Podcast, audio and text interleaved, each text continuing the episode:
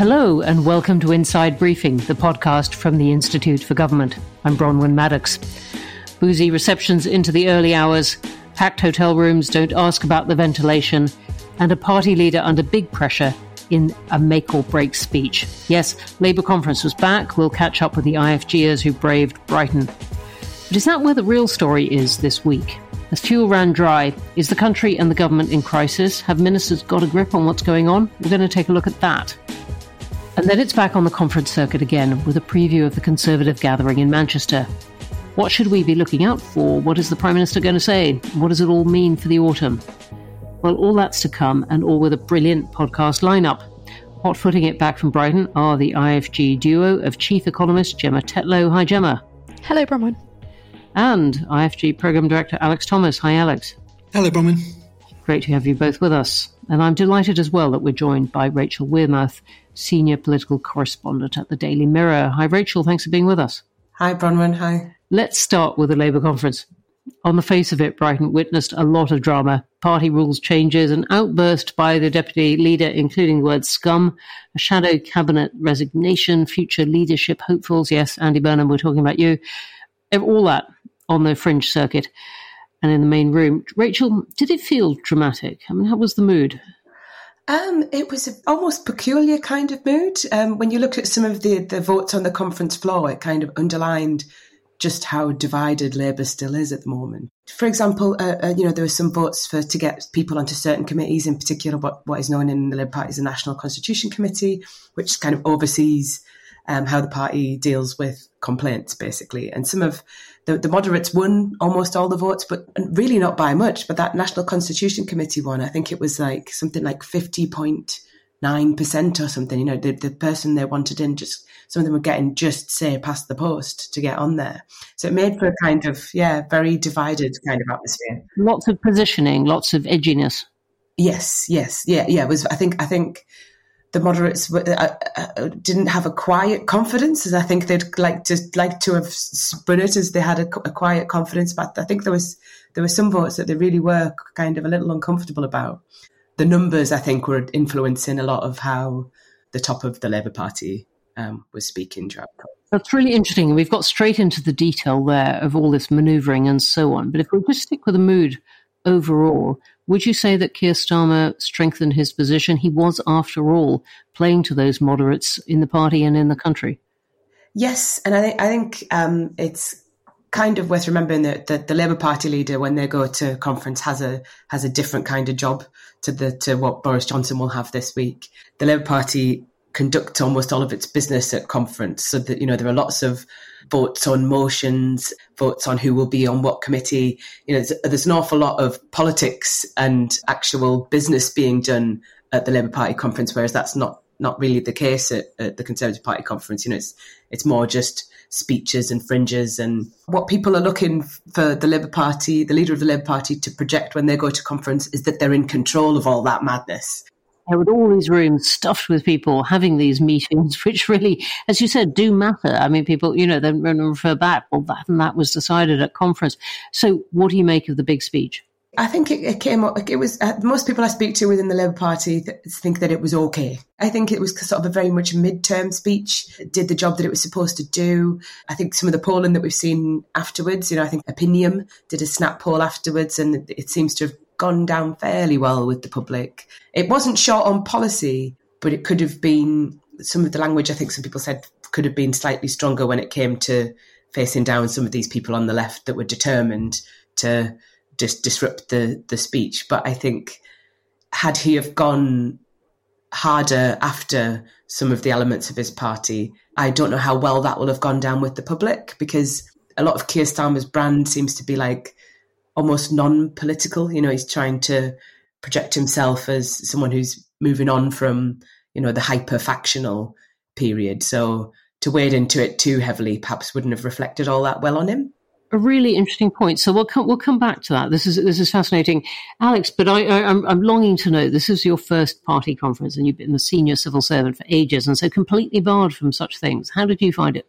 Yeah, I mean, it was it was a great experience to go for the first time, and I'm really looking forward to the contrast uh, between the Labour conference this week and the Conservative conference uh, next week. I suppose the first uh, sort of impressionistic view is it was it was good fun. Uh, there was a sort of uh, I think maybe a little bit less factional than previous years from talking yeah. to people, a bit less frenzied perhaps as a kind of you know midterm party conference. It was fun. It was lots of people sort of trying to spot other people, see reconnect with old friends and to sort of observe that as an anthropological thing was very interesting. And it was a it was a perhaps surprisingly enjoyable place to be. I, I also think, uh, and this is with the the ex civil service hat on, it gave a really interesting insight into the pressures that act on politicians that you just don't see if you're sitting in an office in uh, Whitehall or even in Parliament. I think civil servants are obviously very conscious of uh, of Whitehall and increasingly, uh, you know, try to be conscious of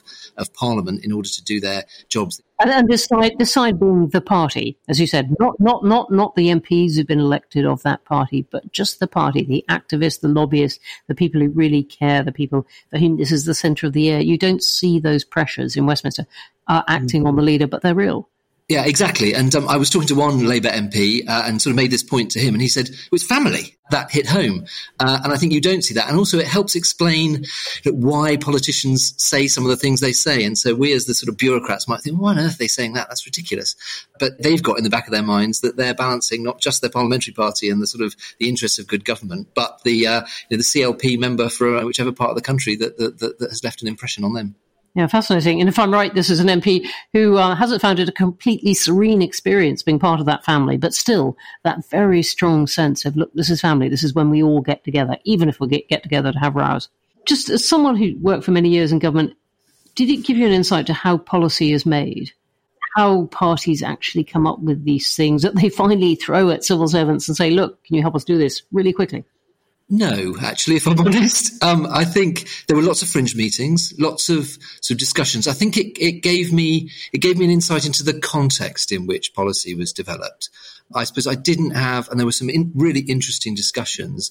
I didn't get a real sense, uh, and this might be a sort of you know challenge for the Labour Party coming up of work being done to translate those sort of ideas into policies. But that may be you know, maybe the, the, the, events I, I went to. I, I was struck though. I mean, this is the the Starmer speech. One of the themes in his speech was he talked about Boris Johnson lacking a plan. You know, he doesn't he doesn't have any plan beyond get Brexit done. Uh, and we are the party. Starmer was saying that we'll have plans for the NHS, for the justice system, for education, for employment, technology. Um, and, and I thought one, one of the uh, things that, that Labour will need to do over the next few years, as well as uh, uh, honing their political and strategic brand and impression on the electorate, which will get a lot of newsprint, I suspect, is work up those plans for, for how they're going to operate in government as well as what they're going to do. So, what those plans are, and to have at least a little bit of their policy brains thinking about um, how you're going to organise and uh, work through the levers of government power to get policies that will that will emerge from from these uh, Labour Party processes actually implemented on the ground. Really interesting. And Gemma, you were looking at the policies. I mean, you were paying particularly close attention to what Rachel Reeves, the Shadow Chancellor, had to say, as well as I, I, I presume to what Keir Starmer was saying about not going into any future election without a plan that really could be one of a future government. So, did you learn anything about Labour's fiscal policies? Rachel Reeves' speech was definitely one that was making a pitch to say the Labour Party are economically and fiscally competent.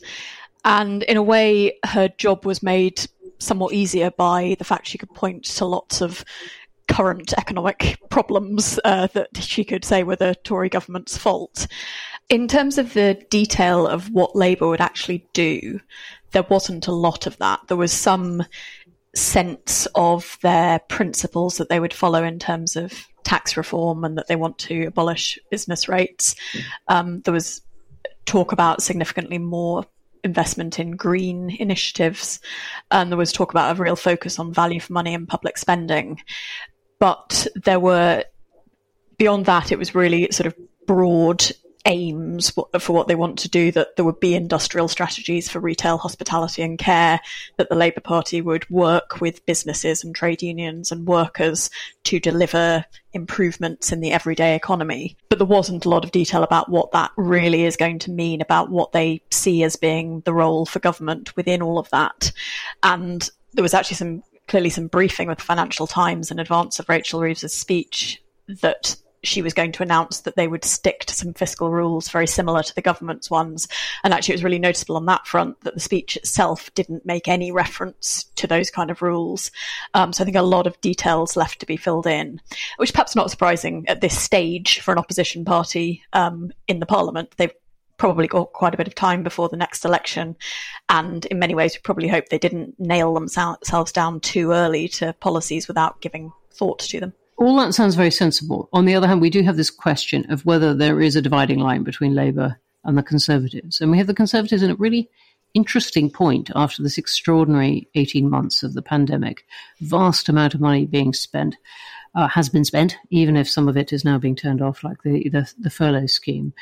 And at, the, you know, at this very moment, the Conservatives in a something of a tangle about how much they're having to intervene in all kinds of markets, whether energy supply or trucks or whatever. Did you come away from it feeling that there was a clear dividing line between Labour and the Conservatives, or that there, there wasn't, and the Conservatives really have a bit of a job to do next week in explaining how they're different? I couldn't see that clear a dividing line between Labour and the Conservatives, and I think that's in part because we're not quite sure what the Conservative government really is going to do, and partly because Labour's ambitions were pretty broad brush and not terribly detailed. I think if I was to try and identify specific areas where there may be some clear water, uh, Labour were much more specific about their plans to invest in green things, um, although we may well see the government uh, come out with more ambitious plans on that front between now and the COP26 meetings in November. Um, Rachel Reeves was also much more keen to emphasise that they would promote industrial strategies for some of our big service sectors like care and retail and hospitality, whereas the government has much more to date focused on the desire for sort of high tech service sector, high tech sector interventions. Really interesting. And let me ask you a real IFG question. Um, Labour had plans for an office of value for money. You were just referring to value for money. What should we make of this? Um, there wasn't a lot of detail about what that really means. I think one key question is what do they have in mind that goes beyond what the National Audit Office already does? Perhaps the area where sort of we've highlighted in the past the National Audit Office doesn't do so much is a sort of real time assessment of value for money. So as policies are being developed and including things like think about big multi-year infrastructure projects that the NAO tends to focus on a sort of ex post evaluation of was this project good value for money as opposed to in real time sort of scrutinizing changes in costings and the cost benefits. So there is potentially a, a gap there for doing more scrutiny of value for money. Um, I think the question would be that this probably is something that sounds nice as an opposition proposal, um, but once you're in power as a government minister, it would be potentially quite constraining on your behaviour to have this additional scrutiny and have to be very transparent about uh, what your plans are. So you'd need to set it up in such a way that it had pretty strong legal independence um, to ensure that it wasn't just overruled in practice. Which, at which point it would, as you say, be a pain in the neck for, for um, politicians in, in, in, power. That sounds all too astute, I'm afraid. Rachel, I'd, I'd, love to bring you into a different aspect of this, which is devolution. We do an awful lot of work at the IFG on devolution, and Labour's got a big foothold in devolved and regional politics. Did it make the most of all that and its mayors that it's got um, at, at this conference? I, th- I think the, the, the mayors at this conference were, were, were politically all more prominent. When I sort of, you know, when what I'm talking about, for example, Andy Burnham apparently making a a pretty making very clear that he's ambitious for for the leadership in. He would like to be leader of the Labour Party. he, he, certainly seems like that's that's what he's going for. It, it, it, well, it's it's a complex thing. It's it's kind of to say that they are all the the idea of devolved politics, right? Is that you're representing your area and you're not just, you know, I think this is a criticism that was thrown at Scottish Labour all the time. You don't, you know, you're not just a branch office of the, the central party. So I think you'll probably see a lot more from here on in of mayors intervening for, for on pretty big policy ideas because it works specifically for their area. And you'll probably see a lot of, you know, you might see Scottish Labour taking on the Central Labour Party a little bit more just to kind of demonstrate the benefit of having that definition and and saying that's a good way of advertising how devolved government could work. I think there's a really interesting contrast between you know watching Andy Burnham at the conference and watching mm. Sadiq Khan. Uh, mm. uh, Khan was obviously being more loyal, but he was also pitching himself. I heard him speak as a you know, as a mayor almost of a global city. You know, talking yeah. about London's equivalents being New York, Paris, Singapore, mm-hmm. uh, and uh, sort of reaching out and almost painting on that broader canvas. Whereas it felt that Andy Burnham was still definitely in the kind of uh, you know in the in the day to day British politics space. So I think uh, how those mayors carve out their roles differently is is really interesting as well. I think that's right. Um, I think they all both have like different brands. You know, I, th- I think Andy doesn't shy away from the king of the north kind of uh, characterization of you know the whole Burnham brand. And I, but I think that in a way works works well for for some of the northern cities and northern towns that he is there to to represent in a way. You know, they kind of they like to see him as as a as a, a plucky and gobby kind of character. You know, I think that's that that probably goes down quite well. So, if you look at next week's Conservative conference, which is in Manchester, Andy Burnham's town, where, where he is mayor, he's saying that he will set out a levelling up uh, proposal for Michael Gove, the minister who's now in charge of all that. What should we make of that?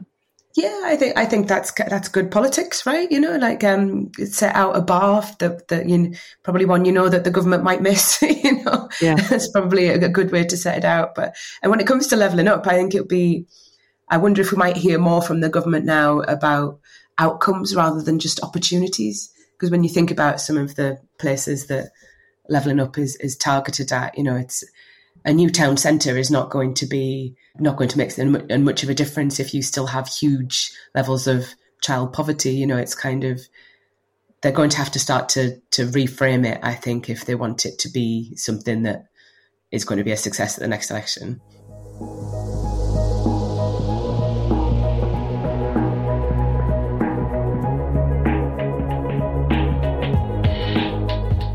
Let's move to our second topic, which feels rather like levelling down.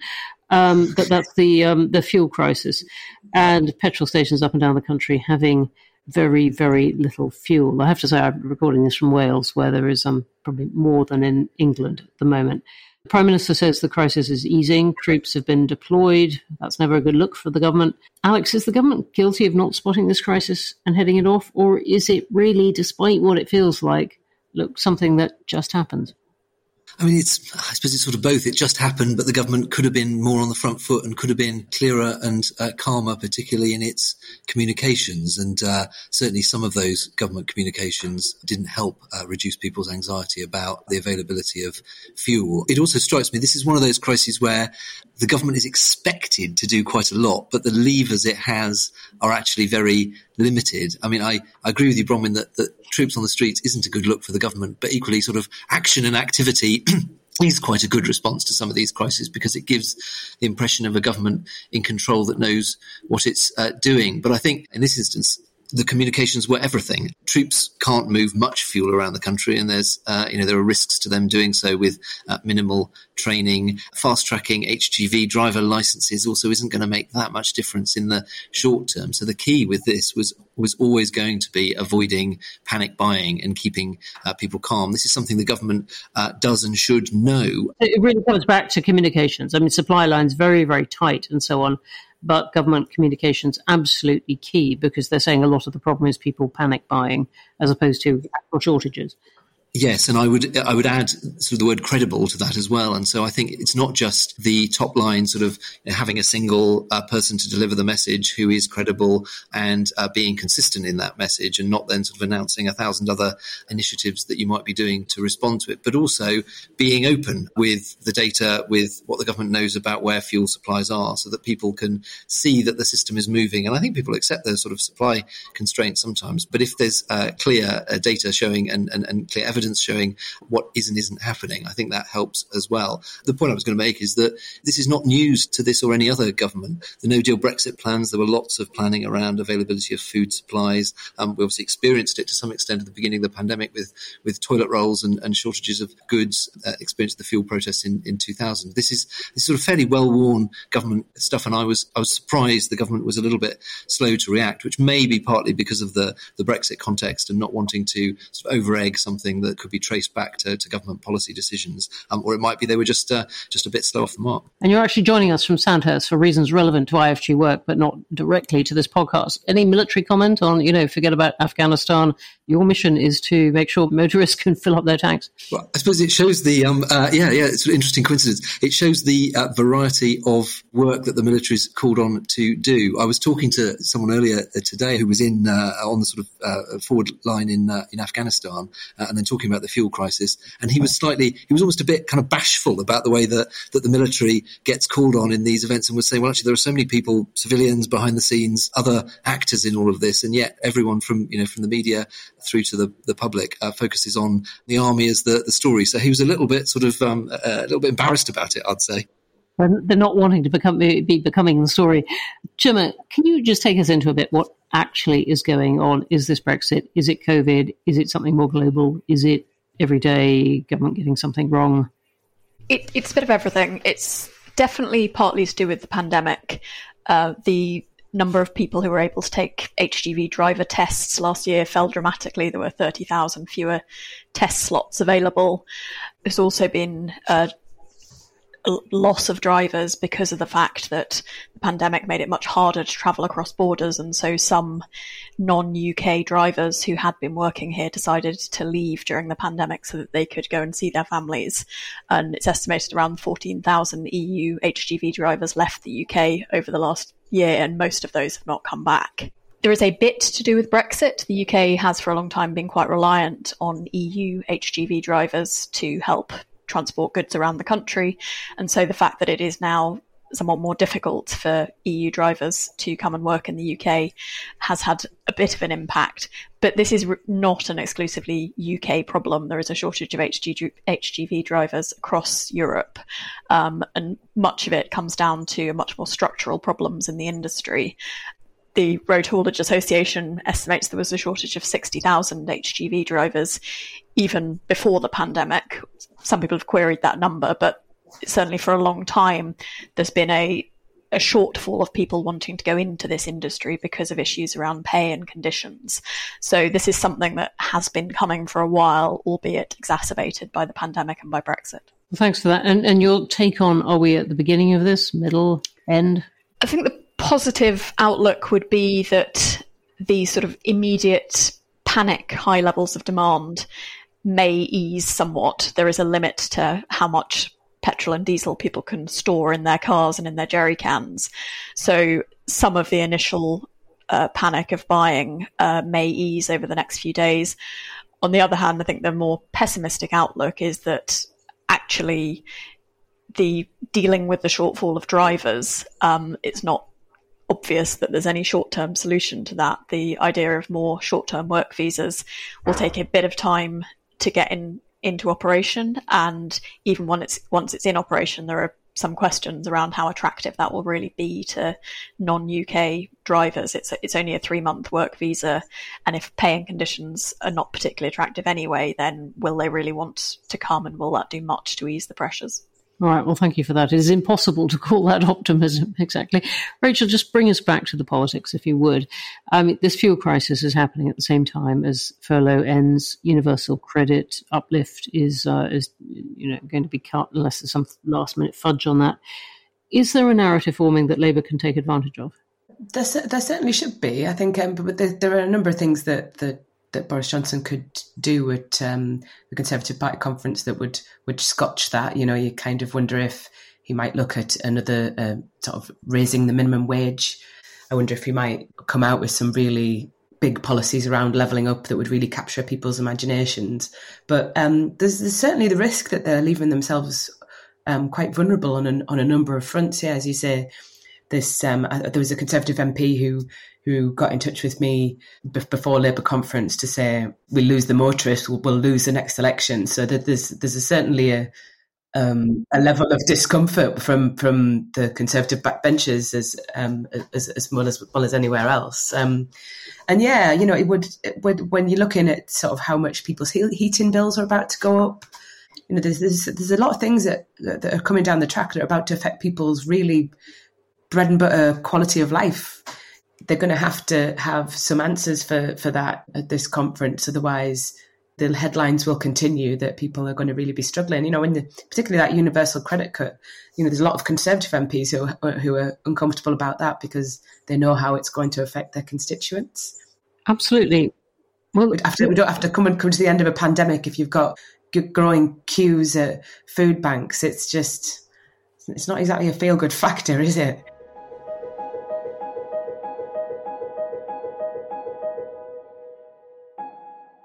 Let's use that as a chance to turn and look full square at this Conservative Party conference that is um, kicking off next week. Um, Rachel, for a start, are you packing your suitcase again, heading heading off to that one? Yes, I am. Yeah, I um, I had a long lie in this morning to try to try and recover from the, from the last one, and I'm um, yeah, I'm, I'm, preparing to, to go down there on, on Saturday. Yeah, yeah, I'm, I'm looking forward that, to that, it. That, that's more than the Call of Duty. Getting uh, ahead of the first Fringe meeting on Sunday. So, just tell us: Do you think the Prime Minister is under much pressure, and is he under more pressure because of the Labour car, uh, Party conference this week? when you think you know he's got a lot of backbenchers who are who are unhappy. Um, he's going to have to really project boosterism, but they're gonna they're gonna need some some some real meaty policies to to go with it to sort of set the you know when he did his when the prime minister did his reshuffle about two weeks ago now that that was seen as a bit of a of a reset and looking ahead. So he needs to be fresh, you know. But, but he's been he's the prime minister and leader of a party that's been in power for a very very long time and it needs to feel like it has that new government feel still. Yeah. And I think I think the Conservatives, as as is, as is said time and time again, if they don't think that Boris Johnson is is a winner, they'll move pretty sharpish to to replace him if they don't see him that way anymore. So the polling after the, the polling after this conference, I think, will be thing to watch. You know, it, does it go down well? Are they still comfortable with him? No, I think that's right. I mean, there's no sign of that right at the moment. It seems to me. Um, you know, he's he's riding fairly high, but it has been an absolutely extraordinary 18 months, and as we've just been discussing, a very difficult winter to come. Gemma, what are you looking for? We've got some big financial, economic announcements. We've got quite a lot from Rishi Sunak that's going to come out at conference, and we've got you know this. It still feels like a disagreement between the Chancellor and the Prime Minister. Not the first time um, on how much to spend? I think those are exactly the right questions to be asking of this conference speech. I think the things I'll be looking out for is firstly that question about fiscal restraint. How much and how quickly does the government need to get borrowing down from where it is at the moment? And does the Chancellor kind of hold this balance of power on that, or uh, does Boris Johnson and what seems to be his greater desire to spend more money uh, win out. I think over the summer it felt like Rishi Sunak was very much regaining the upper hand on that question when we had the uh, debate around the cut in overseas aid spending.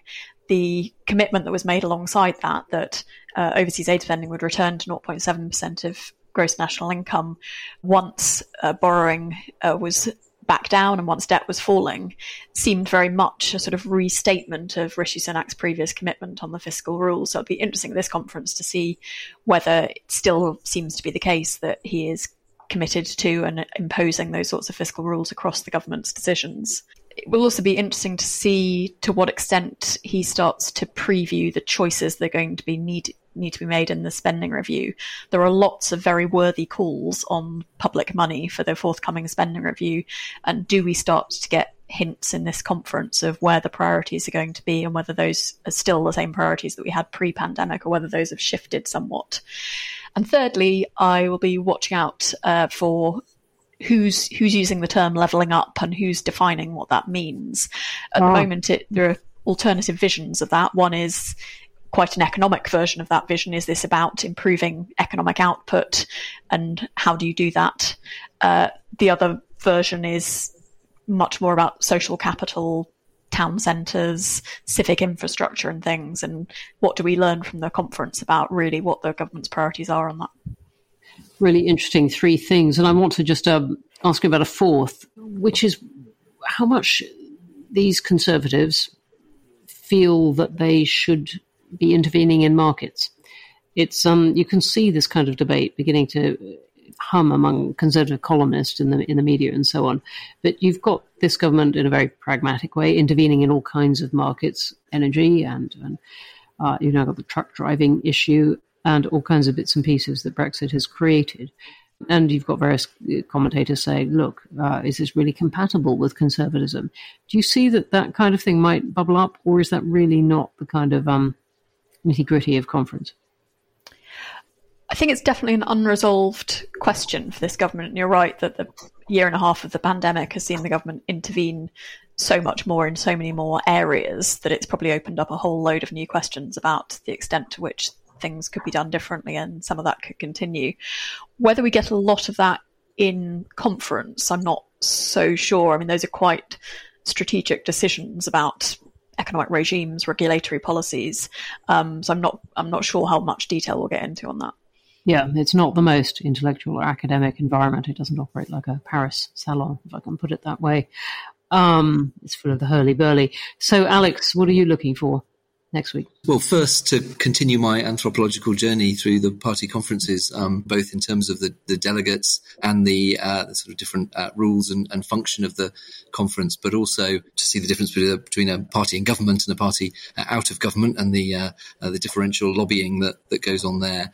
Secondly, and sort of more substantially, building on what um, Rachel and Gemma were saying, I think there's a, a question of how Boris Johnson and the, the, the Conservatives rebut what was a building uh, kind of mantra in uh, the Labour conference about the Tory cost of living crisis. So yes, responding to the fuel and supply chain questions, but what they're doing about about cost of living and whether they're able to rebut that attack. And then finally, again, Rachel and Gemma hinted at this, but how far it is a, a Boris Johnson trying to present a fresh post-COVID face, refresh the government, new, new ideas versus what um, he said in a government context, which is that the next couple of years will be focused on delivery and implementation and making the uh, uh, changes that they've promised around levelling up uh, real. Is it a sort of mid-term grit your teeth and get on with the job conference, or is it a sort of um, reset? So I think that will be a very interesting uh, to see how that plays out. Well, thank you all for that. And um, I think we should remind ourselves that it is pretty extraordinary a year on from completely virtual party conferences that we are, in fact, back and talking to people in person in all these uh, political jamborees.